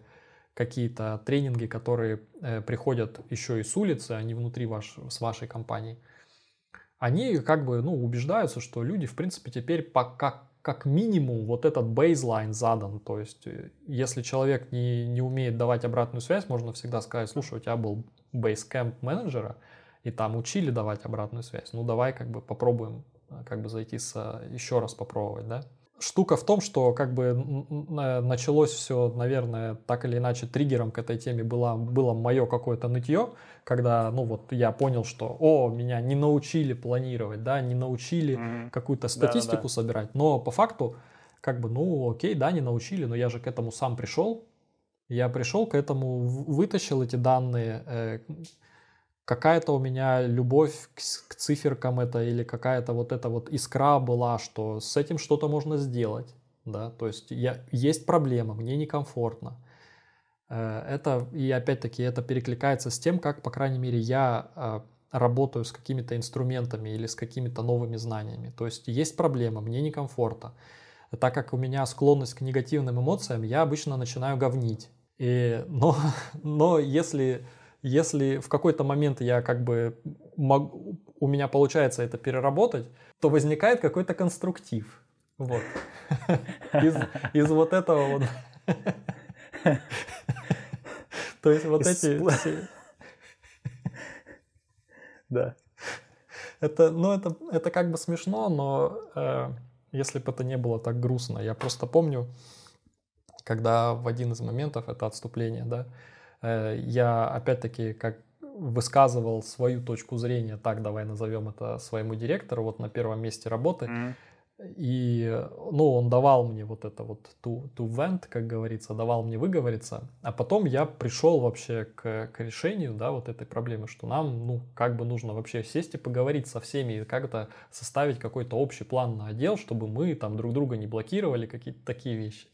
И на что он сказал, что это, о, это типа перешло в продуктивное русло. Хоть, раз, говорит. Типа, for once. Типа, ну да. хоть один раз Дима перешел из своего, э, из своих жалоб в какое-то конструктивное русло. Вот такая вот у меня была становление менеджера, а, моя первая работа менеджеров. Вот. И к чему я это говорил? К тому, что, ну вот, я осознал, что есть проблема. Я осознал, что mm. когда меня спрашивают, в чем затык, я, я не знаю, мне нечего сказать. Я просто могу сказать, ну блин, ну, ну медленно тикеты работают, ну мало сторипоинтов делаем. Почему? Ну, наверное, сервисы наши говно. Вот, а потом я решил все-таки посчитать, что значит мало. Вот, да, то есть и как mm это сделать. Вот туда полез, вытащил эти все тикеты, положил их э, в Excel, построил какие-то графики, чего-то там увидел, пошел опять нажаловался в каком-то другом чате, там меня нашел человек, который в этом эксперт, и рассказал мне, что я вообще вижу и куда надо смотреть, да. Угу. После чего я взял книгу по канбану и сейчас ее читаю.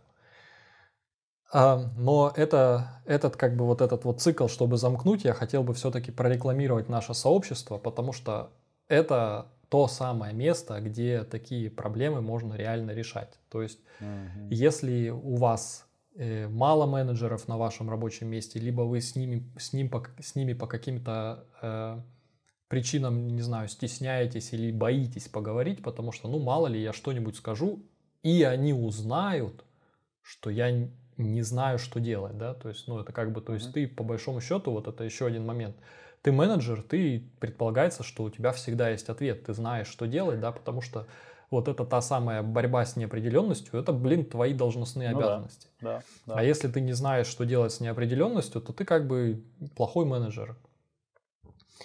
И возможность прийти в какую-то другую когорту, в какой-то другой чат, к каким-то бывшим коллегам, даже ну, у вас вы можете не вступать в наше сообщество, можете просто написать какому-то бывшему коллеге в социальную сеть и попробовать эту проблему проговорить. Вот.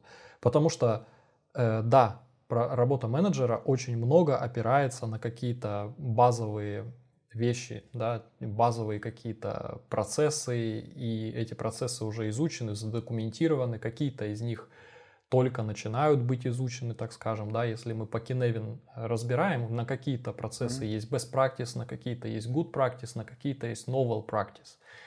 Но, тем не менее, на некоторые процессы может как бы, ну, понадобиться несколько точек зрения, чтобы синтезировать какой-то ответ. И вот мне кажется, что это именно один из тех моментов, который позволяет этот ответ найти. Вот. На да. этот случай, на, на эту тему, да, я согласен, потому что это то, что я на работе, я, я об этом задумался и потом, ну, как-то сознательно несколько раз применял, что на самом деле разговор с другими, ну, менеджерами, собственно, это очень и очень полезная вещь, да, потому что, с одной стороны, ситуации у всех, конечно, разные, ну, детали, но вопросы это похожие, да, потому что вот эти вот области, знания, которые, не знаю, две, получается, мы пока затронули, да, то есть зачем вообще мы нужны-то как менеджеры, да, угу. что у нас с методологиями в нашей отрасли, они тоже переносимые между разными менеджерами нашей области работы. И есть еще несколько похожих вещей, да, третий, например, а что с людьми-то делать, да, потому что мы же, ну вот, мы как люди, да, вот эти социальные да. существа, а, туда падают вот эти все вопросы, а что делать с обратной связью, а как строить отношения, собственно, да, с, с людьми, вопросы социальной динамики, вроде вот этого вот, ну, градиента, вот этого иерархии, да, про которую я тоже периодически говорю. Это вот все туда куда-то. И действительно, обсуждать это с коллегами иногда достаточно просто того факта, что этот коллега тебя слушает. То есть у меня были mm-hmm. такие моменты, когда ты просто начинаешь проговаривать сам и до чего ты доходишь. Желтая уточка. Просто... Желтая уточка, да, но только эта уточка должна быть еще с, с пометкой менеджер. Да? Может быть, это и та же самая уточка, она просто днем, типа, для, для разработчиков, для дебага. Ты можешь повысить ее, уточку. Сказать, что ты теперь менеджер. Уточка теперь тимлит, да. Да, да, да. Да, и я, я тоже, когда, ну, с тобой, собственно, вот зашла, зашла эта идея про сообщество, да, и я тоже участвую в звонке в последнем, я, я для себя подумал, а почему я на работе-то не устраиваю что-то такое? Потому что, да. ну, вот, вот эти вот интеракции, которые у меня периодически бывают, ну, с другими менеджерами, мы оба человека оттуда выходят такие, знаешь, немножко просветленные. И я, и второй участник. И мне интересно, что пока что я не видел, чтобы где-то такие вот комьюнити внутри компании создавали. Может быть, где-то и есть, но я не вижу, правда, чтобы это происходило вот так. Да, к сожалению, я тоже этого не видел.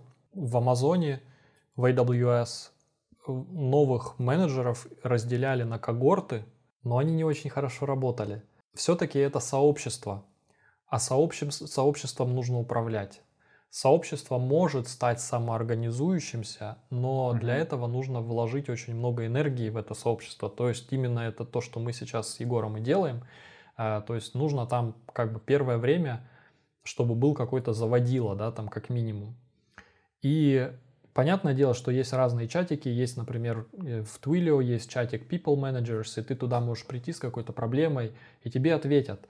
А, но именно так, чтобы какие-то регулярные были звонки, где можно было бы что-то обговорить, я такого ни разу не встречал. Даже не знаю, если вы смотрите, я просто горячо рекомендую вам сделать такое. Частично эту функцию выполняет так называемый staff call, да, то есть это когда, допустим, у вашего директора там четыре менеджера, и вот вы все в пятером сидите на одном звонке каждую неделю или раз в две недели и обсуждаете какие-то насущные проблемы, да, то есть это один из таких моментов, но э, у этого не очень хорошая, мне кажется, это уже лучше, чем ничего, но у этого нет переопыления. Вы в, в своем окружении, вы в своих проблемах, и у вас нет какого-то третьего взгляда со стороны, и вы не можете что-то посмотреть на сторону. Теоретически ваш директор тоже присутствует на таких став звонках, но уже у вице-президента или у кого там, да. И этот человек, ваш директор, уже может это что-то увидеть, но вы-то нет. То есть получается у вас все равно уже частичная здесь информация. Поэтому желательно, чтобы вот эти вот звонки, они включали людей с разных организаций, с разных ну вот у нас это получается даже с разных компаний, с разных стран, да, то есть и, с mm. разных типов компаний, большие компании, стартапы, какие-то маленькие компании, какие-то сервисные компании, куча разных компаний, разных мнений. И, у, и люди разных уровней, что самое важное, мне кажется. То есть получается, что у тебя есть и VP, есть директор, есть э, э, менеджер, и даже есть э, инженеры, которые просто были очень любопытные, и проигнорировали тот факт, что я сказал, что я буду проверять про линк по LinkedIn. И первый заход я по LinkedIn не проверял. Вот это, если, как сказать, если вы ждете сигнала, вот это тот самый сигнал. Я пустил всех в чат. Я сказал, что я буду проверять и пущу только менеджеров. Но первый заход я пустил всех. Теперь уже не пускаю временно, но так или иначе, люди, которые были любопытные, они туда попали и теперь там учатся. И не только учатся, но и дают какую-то пользу, потому что они привносят вот тот самый взгляд, который менеджеры могут упускать. Это была очень долгая реклама нашего сообщества. Но такая весьма энергичная. Какие есть еще? Знаешь, еще какой момент я хотел бы обсудить? Мне кажется, он очень важным, и ему тоже не, не уделяют достаточно времени. Возможно, предполагая, опять-таки предполагая, что люди это уже знают это системное мышление. Э, системное мышление, рисование коробочек, рисование стрелочек, то есть каких-то обратная связь, да, прямая связь, и там еще есть там managerial action, то есть ты знаешь, что в этот момент тебе вот конкретно в эту связь на нее надо влиять и постоянно мониторить, чтобы она mm-hmm. работала правильно, например, вот.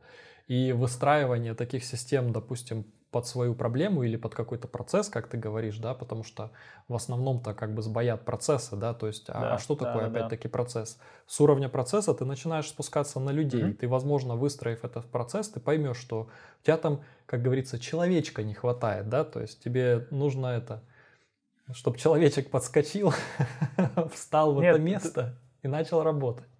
Да, ты знаешь, это получается какой-то у нас четвертый уже компонент, да, то есть у нас э, вообще зачем мы существуем, да, методологии в нашей, в нашей отрасли, вопросы людей, ну вообще, что делать с, с кожаными мешками, да, сам- являясь кожаным мешком са- с- самим, в общем-то.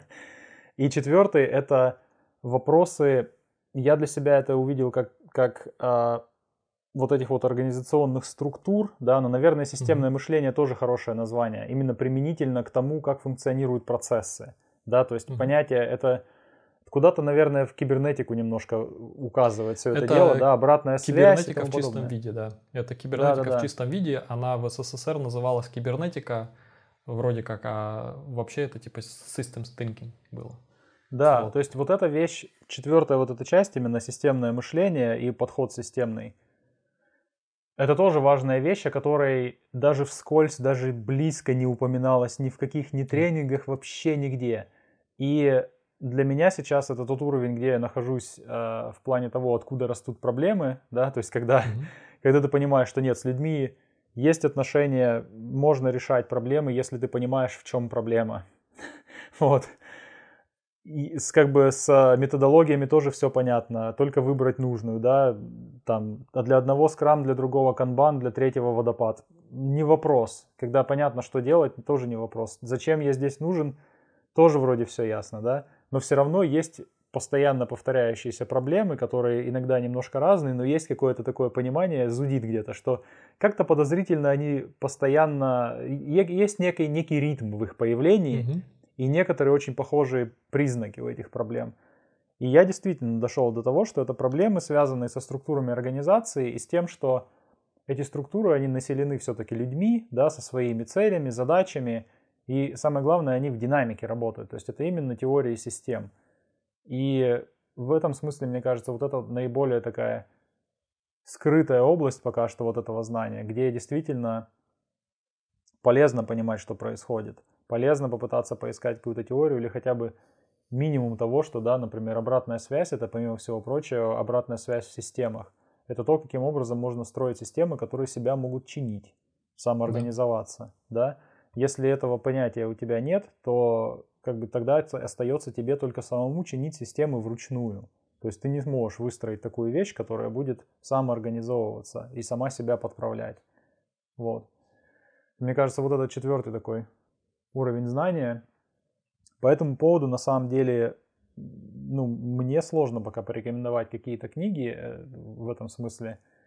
А, у меня была забавная книжка, она, по-моему, называется Systems Bible, а, Библия систем.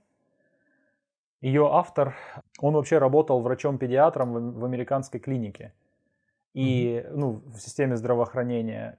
Джон Гал, по-моему, или Гал, как по-русски его пишут. По-моему, по-моему, так его зовут. The Systems Bible.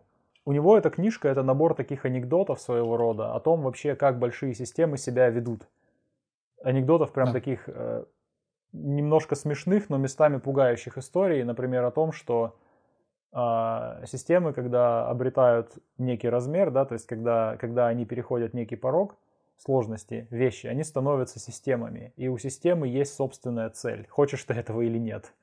Это немного пугающая вещь, потому что когда ты понимаешь, что у тебя в компании есть люди, да, ты один из них, ты населяешь вот эту иерархию, но ваша вся иерархия это система сложная. И у нее есть цель, которая отличаться может от целей любого из людей и от того, что совет директоров хочет, чтобы эта система делала. У нее есть своя цель.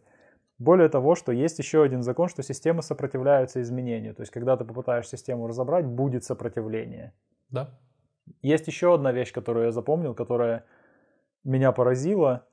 Это что системы, ну, человек, человек и компьютерные, или вообще, в принципе, большие системы, да, там всегда люди их населяют.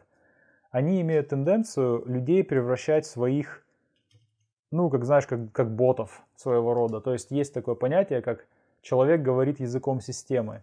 Это когда, когда, когда ты приходишь, например, в окошко, куда тебе нужно подать документы, они тебе Мгм. говорят, не знаю, у нас обед, а после этого отпуск, приходите через месяц. Часть И ты на корабля. человек... Да, и ты на, на человеческом уровне, ты это не можешь понять совершенно, потому что ты, ну, как бы, ты же вот человек, у тебя проблема от этого будет, и, у тебя, и с той стороны ты тоже человек, который может быть на твоем месте завтра или даже через полчаса. Но вот этот человек с другой стороны, он как будто бы одержим каким-то, какой-то сущностью. И это правда происходит, эта сущность, это и есть система. То есть человек, да. он говорит с тобой не как человек, он говорит как такой, знаешь, листик на огромном дереве, который вещает ту вещь, те цели и, и функционирование, которые внутри этого дерева циркулируют, эти соки, эту систему. То есть пока что дальше вот этой книжки я не ушел, там интересные проблемы, примеры приводятся в плане того, что еще я, знаешь, а, что меня заставило думать о вот этих всех моментах, это как я в технических, правда, системах наблюдал вот этот вот интересный, интересную точку такую невозврата. После того, как система начинает усложняться, усложняться, усложняться, и в mm-hmm. какой-то момент возникают эффекты, которые до этого уровня просто невозможны и ну, mm-hmm. необъяснимы после этого уровня. Да? То есть достаточно сложные системы, в них возникают совершенно новые эффекты, которые очень странные. То есть был там, знаешь, какой был пример? А, в Штатах НАСА, по-моему, строили большой ангар, чтобы хранить свои ракеты. Целью ангара было защищать ракеты от, от погоды, да, от погодных условий, mm-hmm. от дождя, тумана, влажности, конденсата и всего остального. Ангар был построен настолько большой, что у него внутри появился собственный климат, свой конденсат, расписание дождя. Mm-hmm. Понимаешь, то есть как бы ангары меньшего размера, у них нет своей погоды внутри. А как только размер ангара достаточно большой, там появляется своя погода. Вот. Погода в здании. Настолько оно большое. И я подобную вещь наблюдал в, в технических системах, именно когда переходится некий порог, именно количество запросов в секунду и сложности mm-hmm. вот этой большой бандуры, которая все это дело обслуживает. Там возникают такие э, ошибки, ну, то есть, как мне тогда казалось, что это просто эффекты того, что маленькая неточность в одном из компонентов просто умножается очень сильно mm-hmm. за счет того, что много запросов и много связей между ними, да, то есть, наверное, вот конкретно в этом смысле, в этом случае был такой механизм умножения и проявления эффектов, который совершенно, ну, необъяснимы маленькой ошибкой, да, то есть эффект был непропорционален совершенно. Вот, но меня это заставило задуматься о том, что действительно порог какой-то есть, потому что на нагрузках меньшего размера нет никаких проблем. Нагрузки большего размера проблемы с сетью. Выгля... Это выглядит как проблемы с сетью, но ты начинаешь смотреть mm-hmm. в каждый компонент сети, и там нет никаких проблем. Мы до сих пор так и не поймали эту проблему с сетью, честно скажу. Вот лет семь, наверное, уже. Да. Слушай, ну Система. ну получается, что мы можем посоветовать какие-то книжки. Первая, это которую ты посоветовал, это, uh-huh. это Джон Гал, The Systems Bible. Э, но, тем не менее, книга, которую я могу посоветовать, это Данелла Медоуз. Понятное дело, что все ссылки будут в Телеграме. «Азбука системного мышления» называется книга, и она mm. есть на русском языке. И третья книга, получается, знаешь, какая будет? Возможно, самая, ну не самая интересная, потому что я твою не читал, но она, мне кажется, близкая к тому, что ты сказал. Называется «Пятая дисциплина». The Fifth Discipline. Mm. И там именно в как бы игровой форме на примерах и сценках показано, как, как, как сказать, работают системы, да, и как вообще пятая дисциплина — это как раз-таки системное мышление. И как, как к этому можно прийти, и как это можно начать видеть, и как э, этим можно пользоваться в своей работе. Четвертая книга, она не совсем про системное мышление, и я был очень зол, когда я ее прочитал потому что я не понял ровным счетом ничего. Я даже в одном из сообществ написал гневную статью, что я должен был понять из орг управленческого мышления Щедровицкого. О, да. Ага, орг управленческое мышление книга. Щедровицкого. Да, то есть э, мало того, что это не книга, а просто конспект игры, конспект игры с, э, с выпущенным днем, где один день пропал, нет конспекта этого дня. Э, и опять-таки там очень похоже на системное мышление, но как-то по-своему э, преподносится это все. И я знаю, что сын Щедровицкого до сих пор проводит вот эти вот игры, как-то там вот он учит всему вот этому в производстве. Но мне лично понять эту книгу было вообще тяжело. То есть это опять-таки задача руководителя. Задача руководителя – это мыследеятельность. То есть ты должен сидеть и думать, как работают люди, и все, больше ничего не делаешь. И рисовать, рисовать э, схемы. То есть, ну, как mm-hmm. бы очень, очень похоже на системное мышление на самом деле. Я да. эту книжку не читал, но она у меня в списке есть, по-моему, даже скачал уже электронку. На самом деле mm-hmm. надо прочитать. Можем попробовать обсудить, потому что звучит. Да, я думаю, ее стоит, и мне ее стоит перечитать. И это я, знаешь, я к чему, возможно, даже как бы замкнуть этот цикл. Со своей стороны я это повествование начал с того, что я много читал как бы не в стол, а про запас. То есть я mm-hmm. не понимал вообще, что мне надо, и я поэтому как бы, ну, люблю читать и читал все подряд. Что-то забывал, потому что не находил этому применения. И теперь я Возможно, даже в этом году я начну перечитывать книги, но уже точечно. И с конспектом. То есть как бы все по правилам, как это, как это называется. Ну, во-первых, есть книга, как это, Адлера есть книга, а. да, как читать книги. Mm. А, есть более сокращенная, поварнена книга, тоже как читать книги. И они все об этом говорят. Э, более того, есть э, такой украинский преподаватель, философ а, Баум, Андрей Баумейстер, и у него есть видео, в котором он тоже как бы рассказывает, как нужно правильно читать mm. книги. И он, ну, он просто по Адлеру, по Поварнину рассказывает именно вот эти все вещи. То mm. есть э, с конспектиком вдумчиво выписывать, подчеркивать, продумывать, записывать своими словами, э, прорабатывать книгу. И я думаю, что да, что орг, орг-управленческое мышление Щедровицкого будет точно в этом списке, потому что мне ее надо заново перечитать. А, и, возможно, я перечитаю, да, собственно, все вот эти книги, которые я назвал, твою прочитаю. Она, по крайней мере, звучит очень интересно. Мне, мне нравятся такие штуки, потому что э, я объясню почему. Это те примеры, которые тебе в голову входят как гвоздь. И потом да. они тебя постоянно возвращают к этой мысли.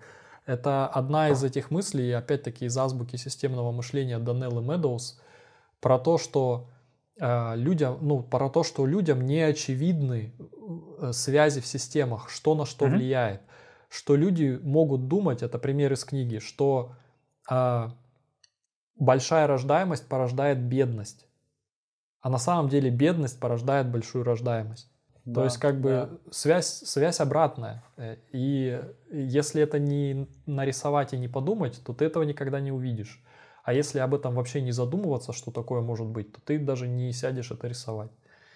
И вот такие примеры, они мне очень нравятся. Они как бы тебя постоянно якорят, держат а, а, в теме в этой. Очень интересно. То есть мы, получается, докопались до области, где, похоже, мы оба с тобой э, пока что не особо прокачаны, не шарим. не шарим, да. И как будто бы эта область такая, по крайней мере для меня, как, ну, как я и говорил, что это то место, где, откуда растут проблемы сейчас. Угу. Ну, я, я как-то подозреваю, что, возможно, за ней будет еще и другая, когда, когда я разберусь в этой, возможно, проблемы будут расти откуда-то еще. Может быть. Да. Но звучит интересно. Um, к чему же мы пришли в результате? Начали мы с того, что... Что, что менеджеров не учат, да и не надо. Да, и, и, и так и должно быть. Да. И это правильно. Это путь. Что ж, эм, в таком случае, наверное, где-то здесь мы можем остановиться. Э, да. Кроме рекомендаций того, что действительно вот мы определили четыре области, да, о которых стоит задуматься, если вы хотите быть менеджером или уже менеджер, но чувствуете, что что-то идет не так, да, Зачем вы, в общем-то, здесь? В чем ваша цель как менеджера? В чем ваша задача? Да? Какие методологии вы используете? Мы используем в производстве своего софта или еще чего-то. Да. А, что нам делать с людьми? В плане того вообще, какие есть техники, что это означает, да? Что это значит строить отношения с людьми? Зачем это вам нужно? И что делать с системами? Потому что наши все эти компании, это на самом деле большие системы, у которых как мы выяснили, есть собственные законы поведения, развития, не знаю, деградации и тому всего остального. Поэтому да. четыре темы, которые, наверное, стоит покрыть, и после этого, да, может быть, немножко тренингов в компании, в которую вы придете как тимлит, и вы, собственно, будете способны делать многие вещи. Да, и сообщество. Не пренебрегайте опытом других людей, даже если вам кажется, что эти люди не обладают опытом, по крайней мере, они обладают другой точкой зрения. Вот.